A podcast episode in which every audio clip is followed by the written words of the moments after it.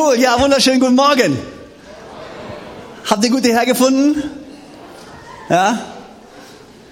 Seid ihr morgen aufgewacht, habt gedacht, wow, schau die Sonne, sie strahlt. Und so. Oder da, wo ich herkomme, scheint die Sonne immer. Ja, vielleicht auch nicht.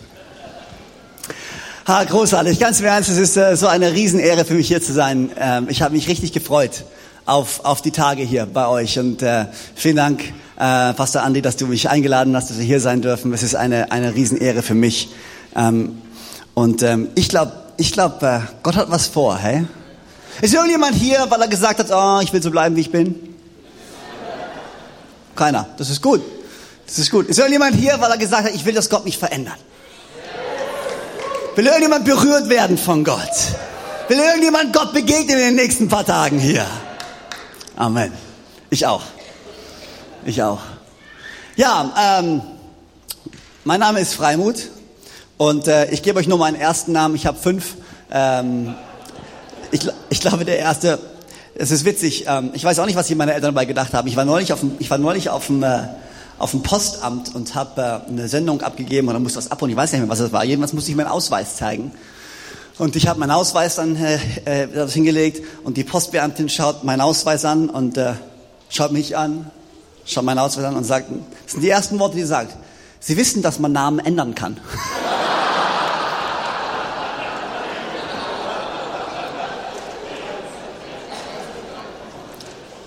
danke, danke, ja. Es war sehr reizend. Ich bin äh, letztes Jahr nach Australien eingereist. Ich, ich mache das ein paar Mal im Jahr. Und normalerweise äh, klappt das immer. Aber dann war ich an der Passkontrolle.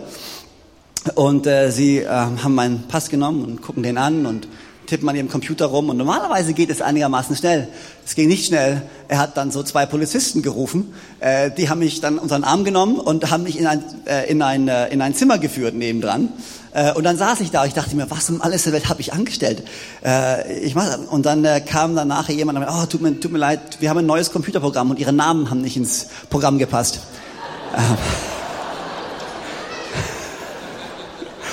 wer fragt sich, wie, wer, wer fragt sich wohl, wie ich heiße? Also, wollt ihr es wissen? Freimut Volkert Karl Wilhelm Otto Haverkamp. Ja, Ich habe für jeden Arbeitstag einen Namen. Und samstags und sonntags heiße ich gar nichts. Lasst mich in Ruhe. Ah, ach ja. Gut, ja, ich komme aus Konstanz und ähm, äh, ich bin, darf der Pastor sein, der der Hillsong Church Germany in Konstanz und in Düsseldorf. Wir haben vor einem Jahr eine Gemeinde, einen zweiten Campus gegründet. Das heißt, wir sind eine Gemeinde an zwei Orten, äh, in Konstanz, unten am schönen Bodensee und in Düsseldorf, äh, was eine tolle Herausforderung ist und äh, Gott äh, tut großartige Dinge. Und ähm, ja, wir haben, äh, meine Frau und ich, Joanne und ich, haben vor ah, neun Jahren die Gemeinde gegründet in Konstanz. Wir waren, ähm, wir waren College-Studenten in Australien und ich habe ähm, sie kennengelernt. Sie kommt aus England und ich habe sie gesehen und dachte, die Frau darf nicht zurück nach England, wo die Sonne wirklich niemals scheint. Sie ist viel zu gut aussehend, deswegen muss ich sie mitnehmen und wir. Ich habe sie geheiratet und habe sie mitgenommen und ähm, wir haben drei Töchter. Und weißt du was? Ich zeige euch mal Bilder am besten. Ich zeige euch mal Bilder von meiner Family, weil dann wisst ihr, wer ich bin. Oh, guck hier. Das ist Alyssa. Alyssa ist meine zweite Tochter, sie ist acht Jahre alt und äh, ich wünschte, sie würde immer so lieb aussehen wie jetzt. Tut sie meistens, tut sie meistens. Nein, Alyssa ist eine, ist eine, eine äh, sie ist die, wann immer wir beim Essen beten, äh, äh, äh, kommt irgendwie ein Streit, wer beten darf, sie will immer beten. Sie will immer beten. Für alles. Die ganze Zeit. Und äh, ich dachte mir, an mir kann es nicht liegen, also ganz ehrlich. Äh, aber gut, sie, sie will immer beten. Das ist Alyssa. Alyssa Lee. Und dann haben wir, ich weiß nicht, was jetzt kommt. Ah, guck, das ist Sienna. Sienna Grace, das ist unsere Kleinste. Sie ist drei Jahre alt und sie äh, will nie beten. Ähm, wir arbeiten noch daran. Aber genau, das ist Sienna Grace. Und dann meine älteste Tochter, das ist nicht meine älteste Tochter, nein. Das ist meine älteste Tochter. Uh, das ist Mia, Mia Isabel. Sie ist äh, neun, wird bald zehn Jahre alt. Und ich weiß, ihr fragt euch, wie um alles Welt kann der junge Kerl, der ungefähr Anfang 20 ist, eine Tochter haben, die zehn Jahre alt ist. Ich weiß, das ist äh, Gottes Segen. Ähm, und da ist meine Frau, Joanna. Guck, super, ne?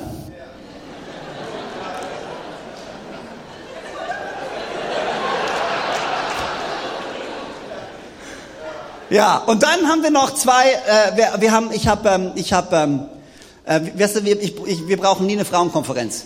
Ich habe jeden Tag zu Hause eine Frauenkonferenz. Ich brauche keine Frauenkonferenz mehr. Äh, deswegen habe ich gedacht, ich muss mal, ich muss mal ein bisschen äh, meinen Fuß auf den Boden stampfen. Und wir haben uns einen Kater gekauft. Ich glaube, es kommt ein Bild von dem Kater. Wenn nicht, ist auch nicht schlimm. Da ist der Kater. Guck mal hier. Das ist unser Kater. Der heißt Socke. Und äh, und äh, ich brauchte einfach ein bisschen männliche Unterstützung bei uns zu Hause. Also gab es einen Kater. Wir wollten eine Katze. Ich habe gesagt, wenn, dann nur ein Kater.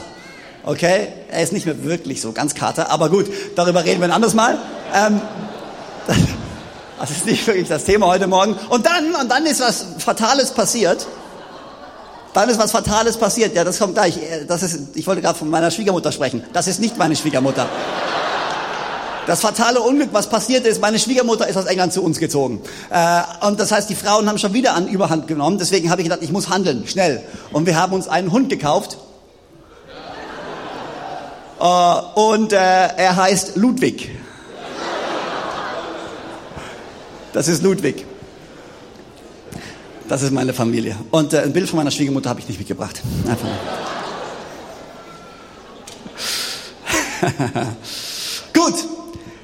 Seid ihr bereit für sein Wort heute Morgen? Dann würde ich sagen, lass uns doch unsere Bibeln aufschlagen. Psalm 84. Wenn du deine Bibel dabei hast, ist immer eine gute Idee, deine Bibel dabei zu haben. Wenn du das jetzt peinlich ist, dann klau die Bibel von deinem Nachbarn und tu so, als wenn es deine wäre.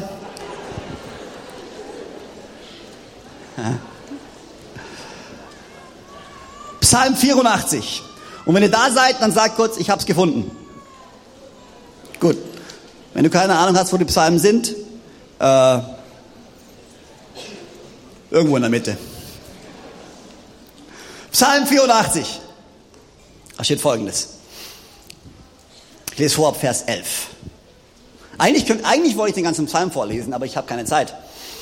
Ähm, die Outbreak Bank hat zu lange gespielt. Die halten sich nie an die Zeiten. Wir haben einen Runsheet und die Jungs halten sich nie daran. Wo sind sie denn?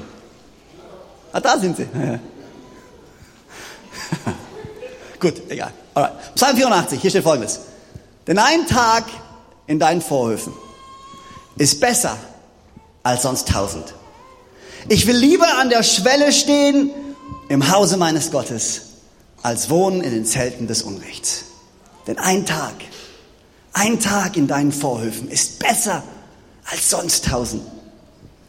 Ich will lieber an der Schwelle stehen im Hause meines Herrn, als wohnen in den Zelten des Unrechts. Gott, danke für den heutigen Morgen, danke für das Riesenvorrecht, hier zu stehen, dein Wort zu teilen. Gott, wir wissen jedes Mal, wenn wir von deinem Wort hören, es ist nicht eine Routine, nicht noch eine andere Predigt, sondern jedes Mal ist es die Chance, dass wir verändert werden, die Chance, dass du dich uns offenbarst, die Chance, dass wir berührt werden. Gott, ich bete, dass du uns unsere Herzen öffnest heute Morgen. Ich bete, dass jeder Einzelne, der heute Morgen hier ist, nicht so nach Hause geht, wie er gekommen ist, sondern dass du uns veränderst, dass du uns berührst, dass du etwas Neues in unserem Herzen tust. Im Namen von Jesus Christus. Und ich danke dir, dass du ein Gott des Trostes bist, der alle Werder Bremen-Fans ständig tröstet. Im Namen von Jesus. Und alle sagen gemeinsam? Amen. Irgendwelche Bremen-Fans hier? Zwei. Wow. Kein Wunder. Irgendwelche Bayern-Fans hier?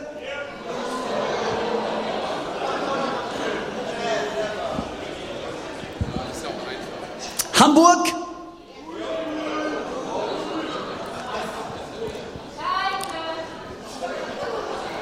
Wanne Eickel? Irgendjemand hier, dem Fußball total egal ist? Gott, und ich bete für diese Heiden. Dass du Okay.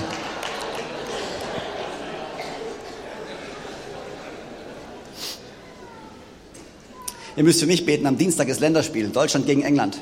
Mein Schwiegervater und ich werden es gemeinsam anschauen, er ist Engländer.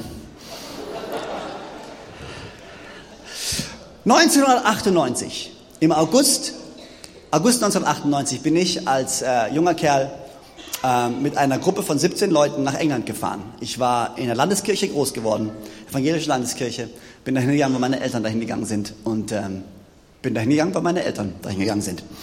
Und äh, wir hatten aber zu der Zeit einen richtig aufgeweckten Pfarrer. Und der aufgeweckte Pfarrer war jemand, der Jesus wirklich äh, geliebt hat und der eine persönliche Beziehung hatte und der motiviert war, uns Jugendlichen Gott nahe zu bringen. Ähm, und er hat mich äh, sozusagen ausgetrickst. Er kam zu mir, hat gemeint, Freimut, ähm, wir gehen nach England, wir machen eine Freizeit nach England und du darfst mit, umsonst, äh, wenn, du, wenn du als Leiter mitgehst. Und ich dachte mir, ja, fantastisch, ich war noch nie in England, ich will nach England, da kommen ein paar hübsche Mädels mit, das ist mein Moment.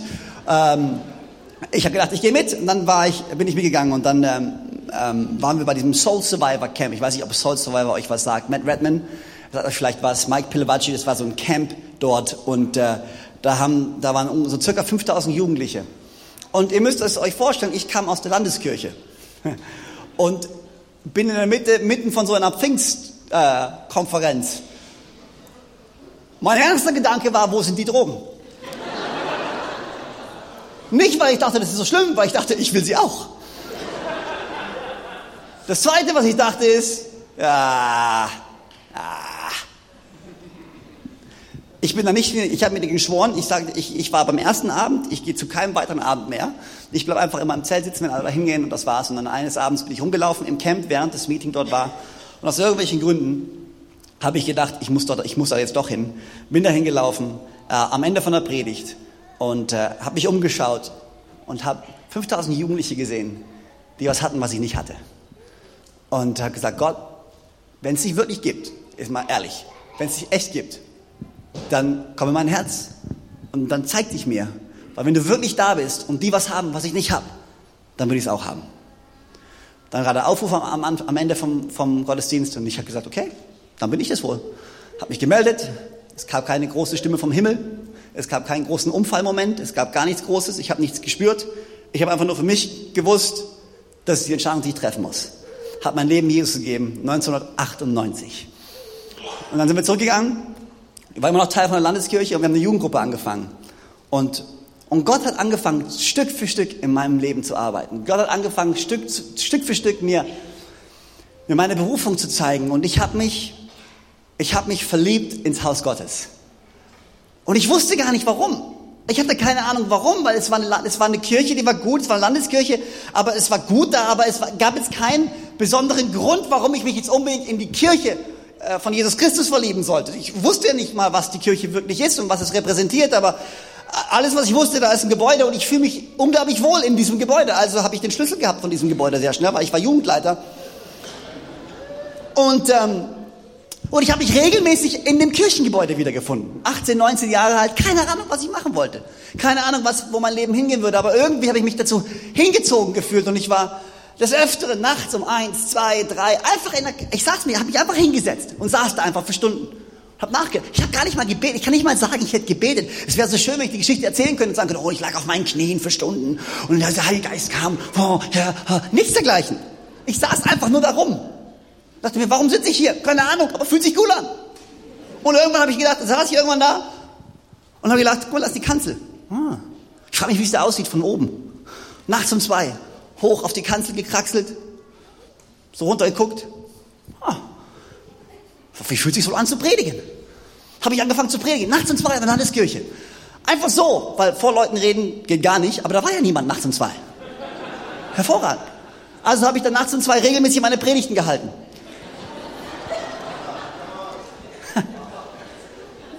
Irgendwann kam dann die Berufung Gottes, dass ich nach Australien gehe oder dass ich auf eine, eine Lobpreisschule gehen soll. Ich alles in der Welt, was ist eine Lobpreisschule?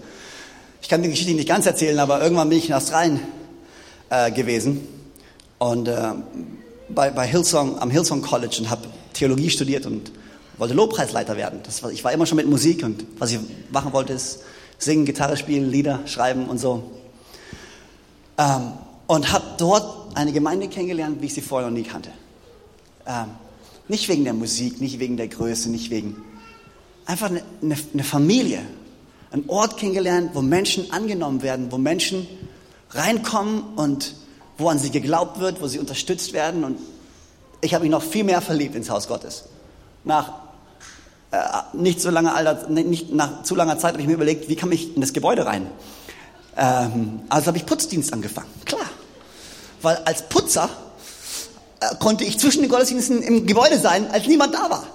Das war super. Also habe ich mir meinen Staubsauger auf den Rücken gesetzt und habe dann immer zwischen den Gottesdiensten habe ich geputzt, das ganze Gebäude. War allein im Gebäude, bin zwischen den zwischen den Stühlreihen lang und habe gestaubsaugt und habe mich umgeschaut. Ich habe es ich hab's einfach geliebt, im Haus Gottes zu sein. Nach dann nicht zu langer Zeit, äh, da war eine Hausmeisterwohnung in unserem City Campus von, unserer, von der Hillsong Church in Sydney. Äh, da war eine Hausmeisterwohnung, die wurde frei und die Frage kam, wer von den Studenten will da einziehen? ja! Und dann sind wir da eingezogen und ich hatte den Schlüssel. Gerade mal, wo Freimund war, nachts um zwei. Habt ihr alle Alarme ausgestellt, was vielleicht nicht sehr weise war, weil der, wie dem auch sein. Äh, und da war ein großer Flügel, der stand neben der Bühne. Also habe ich mich immer erst an Flügel gesetzt und Klavier gespielt. Ich habe es einfach geliebt, dort zu sein. Und irgendwann habe ich gedacht, ah, komm, da ist die Bühne. Wie wär's denn, wenn ich da mal... Ich war ein kleiner Student, ich habe keine Ahnung von gar nichts, ja. Und bin einfach auf die Bühne und habe angefangen zu predigen. Ähm, tausende Stühle vor mir, natürlich alle leer. Aber das waren die besten, die besten Predigten, die ich je gehalten habe. Am Ende, am Ende von jeder Predigt kam der Altaraufruf.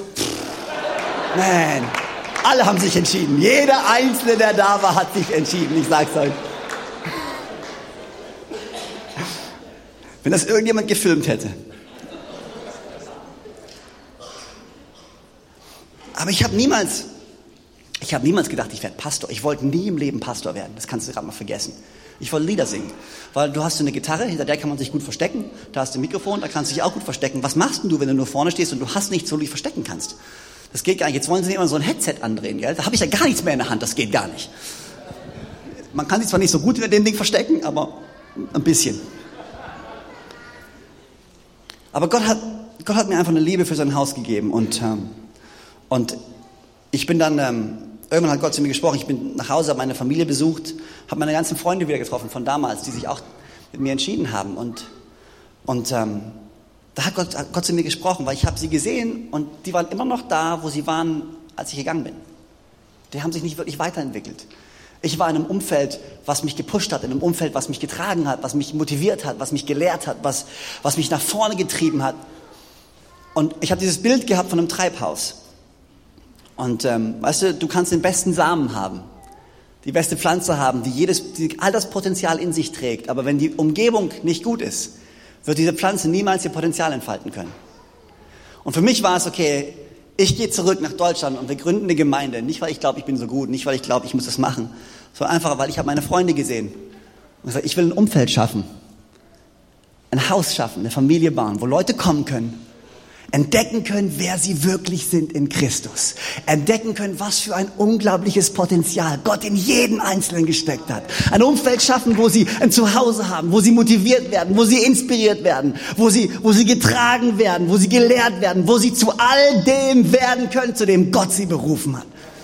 Der einzige Grund, warum ich mache, was ich mache, ist, weil ich unglaublich an Menschen glaube und weil ich glaube, dass Gott in jeden einzelnen Menschen so viel gelegt hat.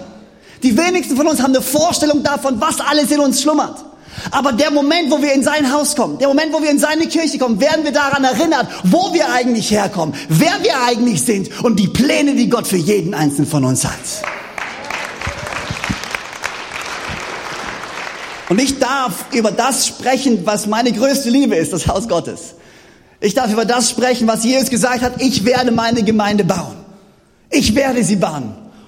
Und nichts wird sie aufhalten können. Und für mich ist es immer ein sehr emotionales Ding, über die Gemeinde zu sprechen. Und ich spreche darüber so oft, aber, aber ähm, und irgendwie fehlen mir immer die Worte, um wirklich das zu beschreiben. Und weil ich glaube einfach, Worte sind nicht gut genug, um zu beschreiben, wie gut Gott ist. Irgendwann gehen dir einfach die Worte aus. Ich bin nicht der Studierte, ich bin nicht der Gelehrte, ich bin die beste, das beste Beispiel von 1. Korinther 1,27. Gott hat das Unweise, Dumme dieser Welt genommen um das Kluge zu beschämen. Fragt meine Deutsch- und Englischlehrer von der Schule und mein Mathelehrer, die werden dir das bestätigen.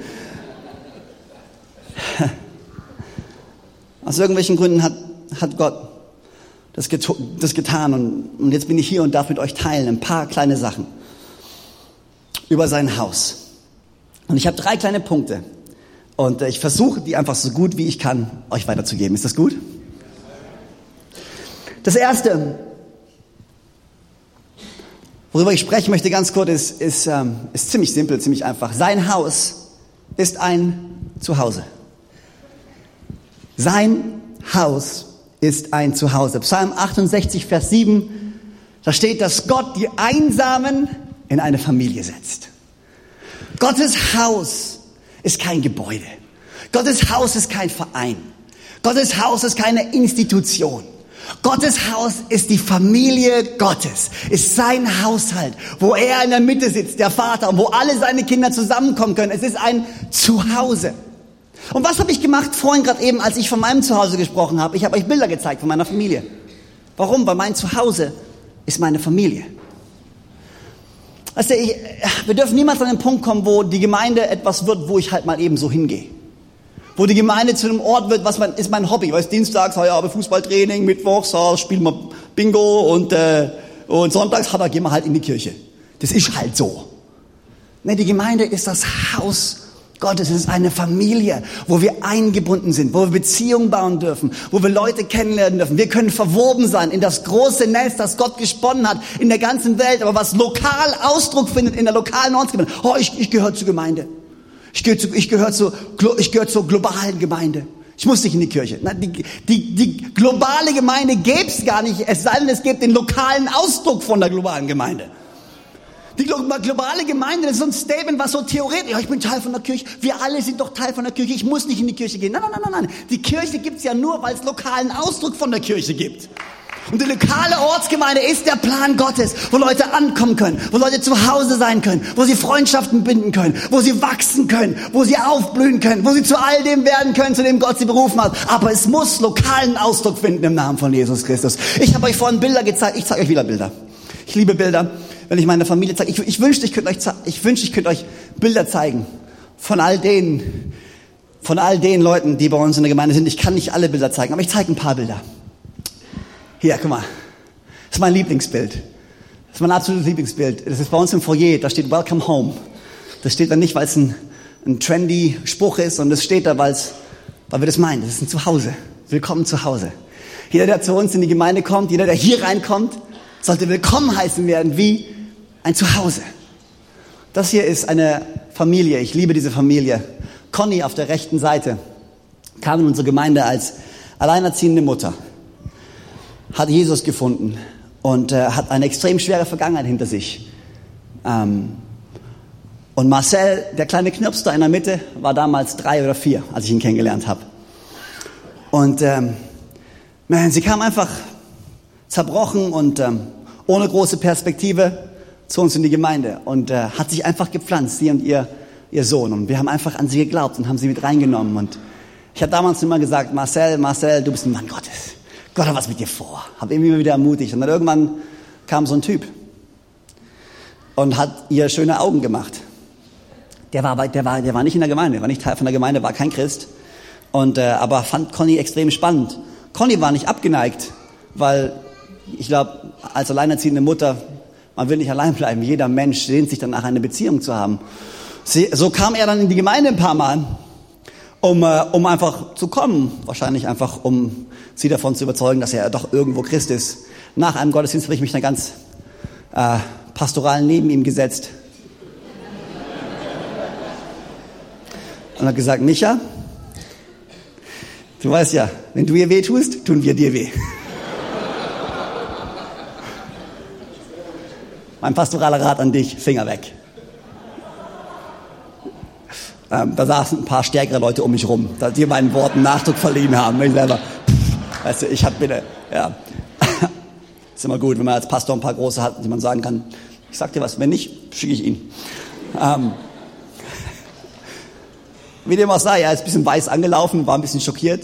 Ähm, äh, drei Monate später hat er sein Leben Jesus gegeben.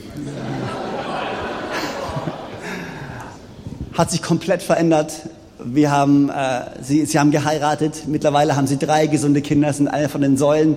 Ihre Mutter hat sich für Jesus entschieden. Marcel habe ich vor vier Wochen getauft. Ähm, eine Familie in unserer Familie. Wir haben noch ein Bild. Rainer und Kerstin. Rainer und Kerstin. Es ist okay, ich stelle immer zwei, drei Leute vor, okay, dann mache ich weiter. Aber weißt du, Familie ist Familie. Das ist, das ist meine Familie. Und ich will wissen, dass ihr wisst, wer meine Familie ist. Rainer und Kerstin Knack sind ähm, ein großartiges Ehepaar, die äh, die letzten drei, vier Jahre durch unglaublich schwere Zeiten gegangen sind. Sie haben vier Kinder verloren. Ähm, eines, eines von ihnen eine Woche vor der Geburt. Ähm, und ähm, ich, ich weiß, wie ich mit ihm im, im Krankenhaus stand und das Baby in den Arm gehalten habe, was kein Leben mehr in sich hatte. Und ich war in dem Moment da, wo sie das, ihr Baby abgegeben hat der Krankenschwester. Der Moment, wo sie danach ihr Kind nie mehr sehen wird. Ähm, ich war da, wo sie in dem Moment angefangen haben, Gott zu preisen, Lieder zu singen. Wir waren die nächsten Wochen, die nächsten Tage da und haben sie unterstützt und wir waren sowas von fasziniert. Sie haben, waren es immer gute Zeiten für sie? Waren sie immer voll des Glaubens? Nee. Haben sie Zweifel gehabt? Ja. Waren sie sauer auf Gott? Absolut. Aber sie hatten eine Familie. Eine Familie, wo sie nicht beweisen mussten, wie stark sie im Glauben sind, und, sondern wo sie einfach sein konnten. Wo sie einfach sein konnten. Sie durften Zweifel haben. Sie durften sauer auf Gott sein. Sie durften, sie durften einfach sein, wer sie sind. Und wir durften mit ihnen den Weg durchgehen und ähm, letztes Jahr wurde ihr Sohn Noah geboren. Kerngesundes kleines Ding. Die beiden sind äh, in unserer Gemeinde, leiten einen Ehekurs ähm, und äh, ein großartiges Paar in unserer Gemeinde. Komm, noch ein Bild noch ein Bild. Ähm, nicht das, das nächste. Lass uns das nächste nehmen. Jan Kohler. Jan Kohler ist, äh, kam zu uns in die Gemeinde vor fünf Jahren und war ein ganz normaler Kerl. Weißt du, findest du es nicht manchmal komisch, wenn, wann immer wir über Zeugnisse sprechen, nehmen wir immer die, wo alles ganz krass war und dann hat sich alles ganz krass verändert. Und ich dachte mir immer, bei mir war nie immer alles krass. So was Blödes. Ich wünsche mir, ich wäre Kokser gewesen, dann hätte ich ein besseres Zeugnis. Ist es nicht grotesk manchmal? Findest du nicht? Du sitzt da und dann hast du die Drogenabhängigen, die Alkoholiker, die geben mir Zeugnis und du sitzt da und denkst dir, boah, ist ein Hammerzeugnis. Mein Zeugnis, ja, ich bin in der Gemeinde groß geworden, habe Jesus immer lieb gehabt. Boah, wie langweilig. Nein, es gibt nichts Besseres als das im Leben von Jesus. Amen. Come on. In der Gemeinde geboren, in der Gemeinde groß geworden, nie nach rechts, nie nach links, immer mit ihm unterwegs gewesen. Es gibt kein besseres Zeugnis als das. Amen. Und er war immer schon Christ. Jan war immer schon Christ.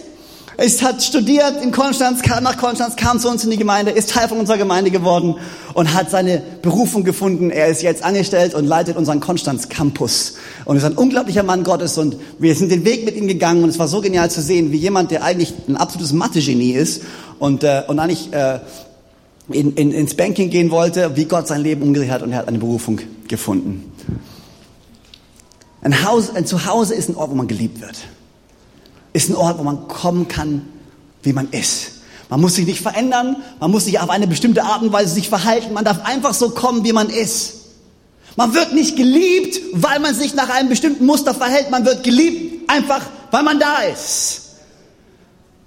Liebe versagt niemals, steht im 1. Korinther 13. Alles andere vergessen. Also du kannst prophezeien, du kannst alle möglichen Gaben haben, du kannst alles Mögliche tun. Aber alles das wird vergehen. Das Einzige, was immer bleibt und was niemals versagen wird, ist die Liebe.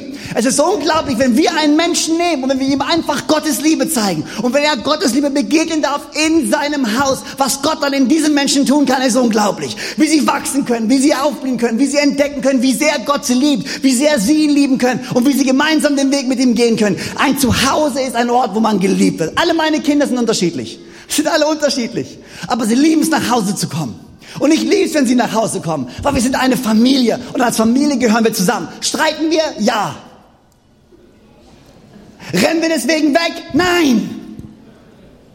Als Familie gehören wir zusammen, wir bleiben zusammen, wir unterstützen uns. Sind wir immer in purer Übereinstimmung? Nein. Heißt das, dass ich gleich wegrennen muss deswegen? Nein, weil wir sind eine Familie und wir gehören zusammen. Wenn wir das als Church ergreifen können, in, unserer, in unserem Land, in unseren Gemeinden, dass wir eine Familie sind. Und ja, wir werden uns nicht immer alle lieben. Und ja, wir werden nicht immer alle übereinstimmen über die, all die verschiedenen Dinge, die bei uns in der Gemeinde passieren. Aber das ist nicht das Entscheidende. Das Entscheidende ist, dass wir Jesus lieben. Dass er der ist, der uns verbindet. Und wir schauen auf das, was uns verbindet und nicht auf das, was uns nicht verbindet, im Namen von Jesus. Amen. Wir sind eine Familie. Zu Hause ist für jeden. Dietrich Bonhoeffer hat gesagt, da wo Menschen beten, ist die Gemeinde.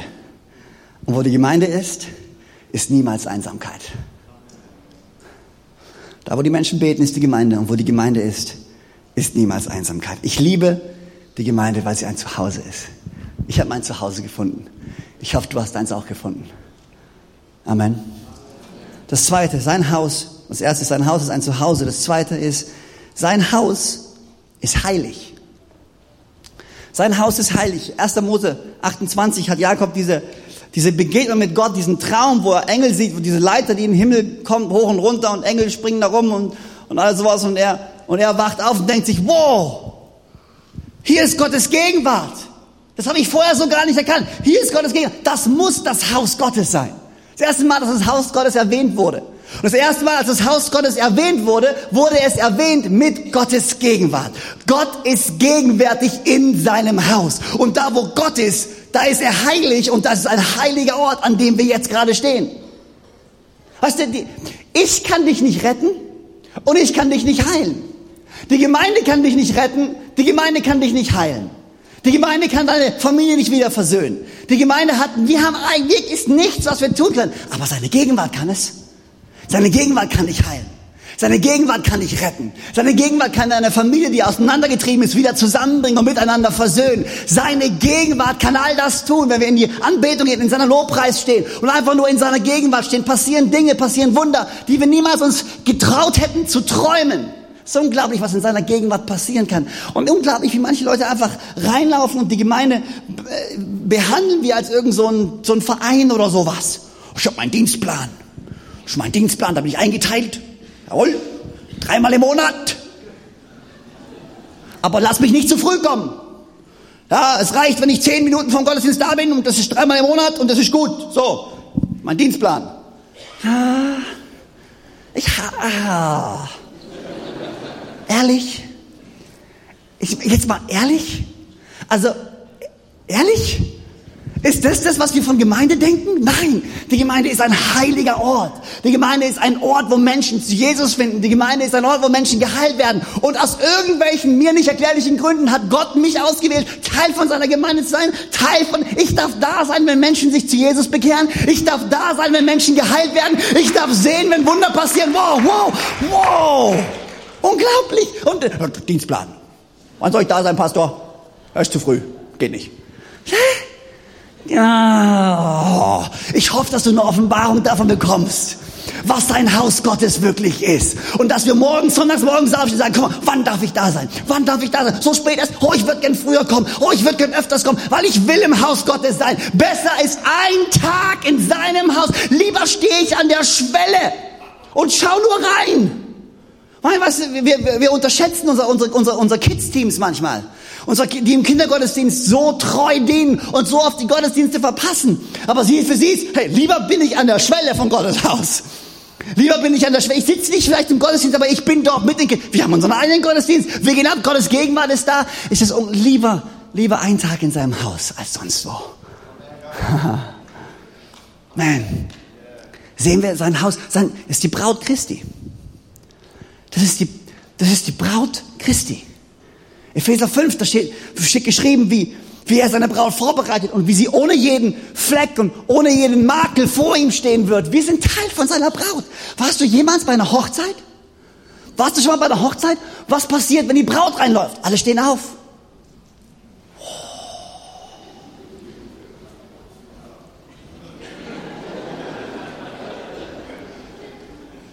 Stimmt, oder? Hast du schon mal jemanden bei der Hochzeit gesehen, die brauchen rein? Also, das, also, hätte ja andere Schlepper aussuchen können. Also, die, die Ohrringe. Also, ehrlich jetzt mal, das geht ja gar nicht. Also, wenn, das, wenn, wenn du das bei einer Hochzeit machst, dann tust du mir wirklich leid. Warst du schon bei einer Hochzeit, wo, wo, wo nach der Hochzeit, die Leute draußen, ich liebe Hochzeiten, weil da werde ich immer gefüttert. Das ist super. Da geht immer so viel zu essen. und, und, und äh, ähm, warst du schon mal da, wo nach dem Gottesdienst alle zusammenstehen und dann alle stehen sie in Grüppchen und oh, also die Hochzeit, ja, pff, also ich war schon mal bei besseren Hochzeiten und so, weißt du. Und ehrlich, und der Gottesdienst war ein bisschen lang und so. Und, und wie gesagt, die Braut und der Bräutigam, pff, oh ja, weißt du. Er, warst du schon mal? Na, das passiert dann nicht. Man freut sich. Man ist da, man bestaunt die Braut, man redet, man feiert gemeinsam. Aber jeden Sonntag passiert es in der Kirche. Jeden Sonntag reden wir so über die Braut. Oh, also weißt du, weißt du heute, pff, also, oh, ja. Also ehrlich, warum sich so einen blöden roten Fisch da oben an der Decke angehört, also, das gefällt mir überhaupt nicht. Ja. Und kann nicht blau sein, ja? Ja? Und dann die ganzen Lichter da. Was, was ist mit den Lichtern da oben los? Mann, echt, hey.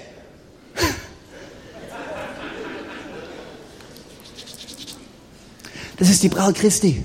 Ja, aber ich mag sie nicht. Ist mir egal.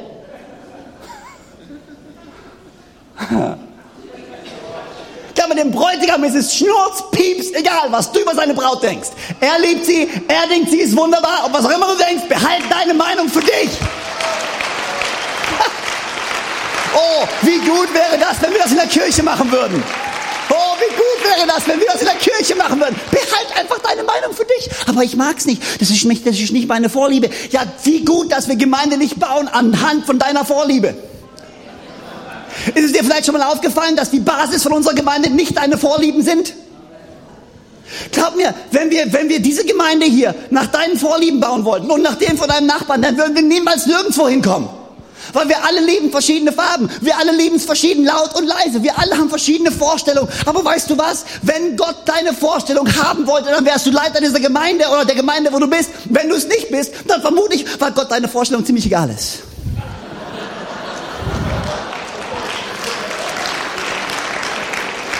Ich weiß, ihr lacht jetzt, gell? Ich weiß, ihr lacht. Aber äh, irgendeine Seite in dir sagt, das gefällt mir nicht. Schick den jungen Kerl nach Hause, nach Konstanz, wo er herkommt. Kann man nur sowas sagen. Aber ich sag zu Hause, okay, bitte versteht mich. Ich sage es zu Hause in, meiner, in, in unserer Gemeinde, ich sage es regelmäßig. Deine Meinung ist mir wurscht. Weil du baust die Gemeinde Gottes nicht auf Meinungen auf. Es gibt einen großen Unterschied zwischen Meinung und Ratschlag. Eine Meinung wird gegeben, ob du darum gebeten wirst oder nicht. Du gibst deine Meinung einfach. Wenn Leute zu dir kommen und sagen, hey, weißt du, was ich denke? Nee, aber du wirst mir gleich eh sagen. das ist die Meinung. Ich habe kein Interesse an Meinung. Aber weißt du was, wenn jemand da ist, der treu dient und über eine lange Zeit da ist und sein Herz beweist und sagt, wo er steht, du wirst dich wundern, wie schnell du zu Rate gezogen wirst. Ratschlag und Meinung sind zwei komplett verschiedene Dinge. Ein Ratschlag wird gegeben, eine Meinung wird gegeben, ob du darum gebeten wirst oder nicht. Ein Ratschlag wird dann gegeben, wenn du darum gebeten wirst. Und wenn du wirklich glaubst, dass du etwas hast, was du beitragen kannst, oh, dann vertrau doch Gott. Sag, komm an Gott, ich gehe hin und ich diene und ich gebe mein Bestes und ich bin der Erste, der geht, ich bin der Letzte, der kommt und ich liebe Menschen und ich bin treu und ich diene und du, Gott, gib mir einfach irgendwann die Gelegenheit. Gott, und ich glaube, wenn du willst, dass ich das, was ich habe, eh mit bringe, dann gibst du mir irgendwann die Gelegenheit und dann wird dir Gott die Gelegenheit geben. Nehmen wir das Ding in unsere eigene Hand oder vertrauen wir Gott? Gott ist der, der befördert. Und wenn Gott will, dass du was sagst, dann bringt er dich in die Position, wo du was zu sagen hast. Ah, so ein hässliches Kleid. Alles, was gut, alles, was ehrbar, alles, was liebenswert, alles, was wahr, alles, was wohltuend ist, darauf schaut. Natürlich, die Gemeinde ist nicht perfekt. Die Gemeinde war perfekt heute Morgen, bis Juri Friesen hier reingelaufen ist. Ja? Er war der Erste im Gebäude. Das Ding war super heilig, dann kam er. Alles war vorbei. Und dann wurde es noch schlimmer. Du kamst. Und dann kam aber ich. Die Gemeinde ist nicht perfekt und sie wird niemals perfekt sein. Wir sind alles Menschen irgendwo auf dem Weg. Aber lass uns auf das schauen, was gut ist, was ehrenwert ist was wahr ist, was schön ist, was liebevoll ist. Lass uns auf die Dinge schauen. Lass uns darüber sprechen, was gut im Gottesdienst war, wie gut die Predigt war, wie gut das Lobpreisteam war. Lass uns darüber sprechen, wie gut es ist, Teil von seinem Haus zu sein. Du wirst dich wundern, wie attraktiv deine Gemeinde wird. Wie Leute auf einmal kommen und sagen, wow, das gefällt so vielen Leuten, das muss gut sein. Aber gerade wenn jemand Neues kommt und der hört schon die Gespräche im Foyer, und ich hoffe, dass die Predigt auch nicht mehr so lange ist. Was denken denn die? Aber wenn die uns sehen, wie wir sein Haus lieben und wie wir treu da sind, dann werden sie sein Haus auch lieben im Namen von Jesus. Amen. Mein letzter kleiner Punkt ist, sein Haus ist ein Ort der Bestimmung. Sein Haus ist ein Zuhause, sein Haus ist heilig und sein Haus ist ein Ort der Bestimmung. 2. Timotheus 1, Vers 9, da steht, ich habe euch errettet und berufen. Also sag mal und. Okay, jetzt probiert es mal, wie als wenn ihr es wirklich meinen würdet. Und. Jetzt probiert es mal alle zusammen. Ich zähle bis drei. Eins, zwei, drei. Ah, geht doch, guck. Gott sagt, ich habe euch errettet, berufen. Ich habe euch errettet, berufen. Es ist nicht so, ja, ich bin gerettet, wuhu, yeah, jetzt komme ich in den Himmel. Was mache ich die nächsten 60 Jahre? Pff, naja, pff, mal gucken. Irgendwie halt da zurechtkommen und so. Nein, nein, nein, nein, nein. Gott hat dich nicht nur errettet. Gott hat dich errettet und berufen nach seiner Absicht. Gott hat einen Plan für dich, eine Bestimmung für dich. Gott hat etwas vorbereitet für dich hier auf dieser Erde. Und weißt du, wie du es, ja, wo, ja, wie finde ich denn das? In seinem Haus. Da, wo seine Gegenwart ist, da, wo Gott ist, da, wo er sein Zuhause ist, da wirst du deine Bestimmung finden. Ich liebe es in Lukas 1. Oh, Lukas 1, die Geschichte, wo Elisabeth, die Mutter von Johannes, trifft Maria, die Mutter von Jesus. Kennt ihr die Geschichte in Lukas 1? Ihr kennt sie nicht gut, ich erzähle euch eh. Also, Lukas 1, äh, äh, äh, äh, wie heißt sie doch? Elisabeth, genau. Trifft Maria. Elisabeth ist schwanger mit Johannes dem Täufer. Maria ist schwanger mit Jesus. Die beiden treffen sich und dem Moment, wo das Baby die Stimme von Maria hört und in die Gegenwart von Jesus kommt, fängt das Baby an zu springen wie verrückt. Irgendwas, irgendwas, die Gegenwart von Jesus hat dieses Baby zum Springen gebracht. Irgendwas in dir drin, wenn du in sein Haus kommst, wenn du in sein Haus kommst, kommst du in seine Gegenwart. Und irgendwas in dir, die Bestimmung, die in dir schläft, die Bestimmung, die schon in dir drin ist, fängt an zu springen, fängt an sich zu bewegen. In dem Moment, oh, okay, ich bin eigentlich, ich bin ja kein, eigentlich kein Pastor, ne? Ich bin ja eigentlich gelernter Klavier- und Cembalo-Bauer, okay? Das habe ich gelernt. Ähm, und äh, da muss man Klaviere stimmen und all sowas machen. Und äh, da gibt es dieses, dieses faszinierende Ding, wenn du zwei Stimmgabeln hast, okay, die beide auf 440 Hertz gestimmt sind. Und du hast zwei Stimmgabeln, du hältst sie nebeneinander und du schlägst nur eine an. Und du hältst sie daneben, berührst die andere Stimmgabel aber nicht. Was passiert? Die Stimmgabel fängt auch an zu schwingen. Jeder Körper hat eine Eigenfrequenz. Und wenn du diesen Körper aussetzt, einer Fre genau dieser Frequenz, dann fängt dieser Körper an zu schwingen, ob er will oder nicht. Und das Ganze kannst du so weit treiben, dass er endet in einer Resonanzkatastrophe. So nennt man das wissenschaftlich. Eine Resonanzkatastrophe. Habt ihr schon mal gesehen, wenn Brücken einstürzen, weil eine Armee drüber gelaufen ist? Warum stürzen die ein? Weil sie genau die Eigenfrequenz von dieser Brücke getroffen haben und regelmäßig die Frequenz gesendet haben. Hast du mal diese Brücken gesehen, die hoch und runter gehen bei einem Erdbeben? Oftmals, was der Fall ist, wenn dieses Erdbeben genau diese Eigenfrequenz trifft, dann geht das so weiter bis zur Resonanzkatastrophe, das Ding explodiert, das Ding zerbricht, das ist vorbei. Jeder von uns trägt diese Eigenfrequenz in sich. Oh, was sagt die Bibel? Denn ich habe die Ewigkeit in den Herzen der Menschen gepflanzt. In, in Prediger steht es. Gott hat in jeden einzelnen Menschen seine Ewigkeit gelegt, ob du Christ bist oder nicht. Etwas von Gott liegt in dir. Das hat eine Eigenfrequenz. Und in dem Moment, wo du in sein Haus kommst, wo du in seine Gegenwart kommst, da fängt dieses Ding an zu schwingen in dir. Du weißt gar nicht, was es ist. Du weißt gar nicht, wo es herkommt. Aber irgendwas in dir fängt an zu schwingen und dann triffst du Jesus und dann hast du die Resonanzkatastrophe und dein Leben explodiert und dein Leben geht nach vorne und du triffst auf deine Bestimmung. Wo? In seinem Haus. Das ist wie ein Beschleuniger. Das ist wie ein Auslöser. Du, du eierst durchs Leben, weißt nicht wohin. Du kommst in sein Haus. Du bekommst Ausrichtung. Du bekommst Bestimmung. Du bekommst Lehre. Auf einmal macht dein Leben einen Sinn. Wo? In seinem Haus. Aber wie machen wir, weißt du, wir machen uns so viel Sorgen. Gemeindebau, Gemeindewachstum, wie können wir das machen? Und hier fünf Punkte, wie man leitet und, und 18 Punkte, wie man nicht leitet und, und drei Punkte, wie Connect-Gruppen, äh, Kleingruppen funktionieren und, und zwölf Punkte, wie ein guter Gottesdienst aussehen soll. Ist mir alles wurscht. Es gibt so viele Dinge, die man richtig machen kann und so viele Dinge, die man falsch machen kann. Aber unsere Methode ist niemals das, was Menschen zu Jesus führt. Jesus zieht die Menschen zu sich. Alles, was wir machen müssen, ist eine Umgebung schaffen, wo Menschen Jesus treffen können. Der Rest macht er. Aber wir brauchen Licht und wir brauchen, oh, oh, oh, wir müssen, wir müssen doch relevant sein. Ich habe sowas von, ich habe so gestrichen voll mit relevante Kirche. Ich kann es nicht mehr hören. Wir müssen eine relevante Kirche sein. Wir müssen Hillsong-Lieder spielen. Whatever. Wir müssen eine relevante Kirche sein. Wir müssen alle unsere Jeans hier unten tragen. Nein. Oh, wir müssen relevant sein, wir müssen da ein bisschen Licht haben. Relevant hat nichts damit zu tun, was du da oben hast und was du nicht hast. Relevanz hat so viel, alles was Relevanz ist, ist, wie sehr ist das, was du predigst und was du glaubst, wirklich real in deinem Leben. Wenn das, was wir am Sonntag sagen, wirklich wahr ist, dann sind wir relevant. Ha. Drei Leute finden das gut.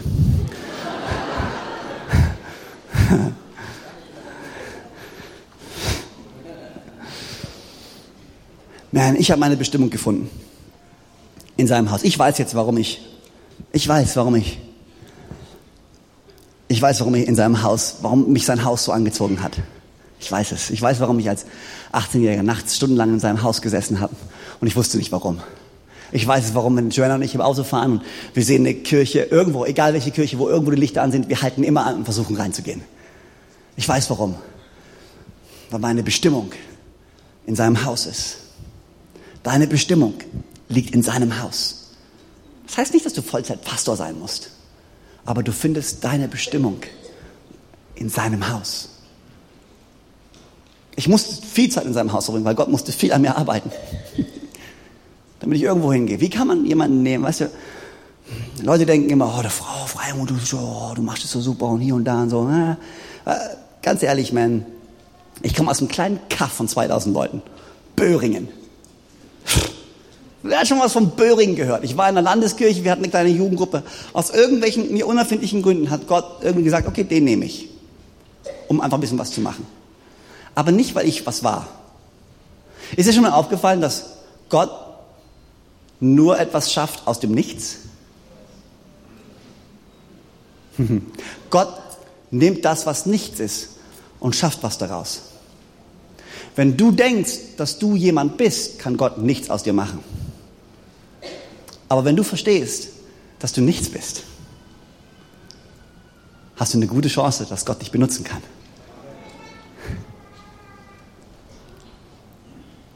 Eine meiner größten Ängste, und die ist es immer noch, und die ist es immer noch, ist, ich, wenn ich die Wahl hätte, hier vorne zu stehen oder ganz da hinten zu sitzen, genau da, ganz da hinten, ich wüsste, wo ich wäre. Eine von meinen größten Ängsten, die ich immer noch zu bewältigen habe, ist es, vor Menschen zu sprechen. Ich habe es immer gehasst, vor Menschen zu sprechen. Ich weiß noch meine ersten Predigtversuche, die ich gemacht habe vor zwei Leuten. Solange keiner da war, ist ja gut.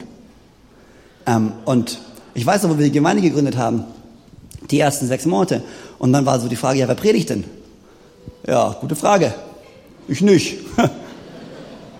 Es war unumgänglich. Die ersten sechs Monate oder das erste Jahr waren sonntags morgens das Klo nicht. Wir waren beste Freude. Jedes Mal, bevor ich auf die Bühne komme, denke ich mir, oh.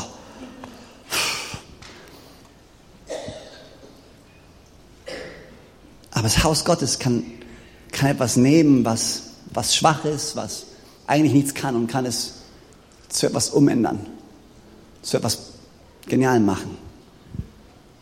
So kann Gott dein Leben nehmen. So oftmals schauen wir unser Leben an und wir sehen unsere Schwächen, wir sehen unsere Unzulänglichkeiten, wir sehen all die Dinge, die wir nicht können. Und wir drehen uns um all das, was wir nicht können, was wir nicht haben, wer wir nicht sind, wer wir gerne wären, eines Tages vielleicht mal. Aber weißt du, wenn du einfach ins Haus Gottes gehst und nicht schaust auf was du hast, nicht schaust auf was du nicht hast, sondern einfach auf ihn schaust und wie gut er ist, du wirst erstaunt sein, wie Gott auf einmal dein Leben nehmen kann dein Leben verändern kann. In deinem Leben Dinge tun kann, die du dir niemals hättest vorstellen können. Du findest deine Bestimmung in seinem Haus, in seiner Familie und in seiner Gegenwart. Im Namen von Jesus. Amen.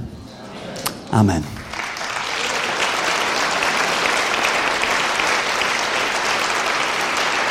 Warum stehen wir nicht auf gemeinsam? Jesus, ich danke dir dass du gesagt hast, dass du deine Gemeinde bauen wirst und dass die Pforte der Hölle sie nicht aufhalten wird. Danke, dass du das Zentrum dieser Gemeinde bist. Danke, dass du hier bist heute Morgen. Danke, dass du jeden Einzelnen kennst, der heute Morgen hier ist. Danke, dass du einen Plan und eine Bestimmung hast für jeden Einzelnen. Gott, ich bete heute Morgen, dass wir eine neue Offenbarung davon bekommen, was dein Haus ist. Gott schenkt uns eine neue Offenbarung von deiner Familie.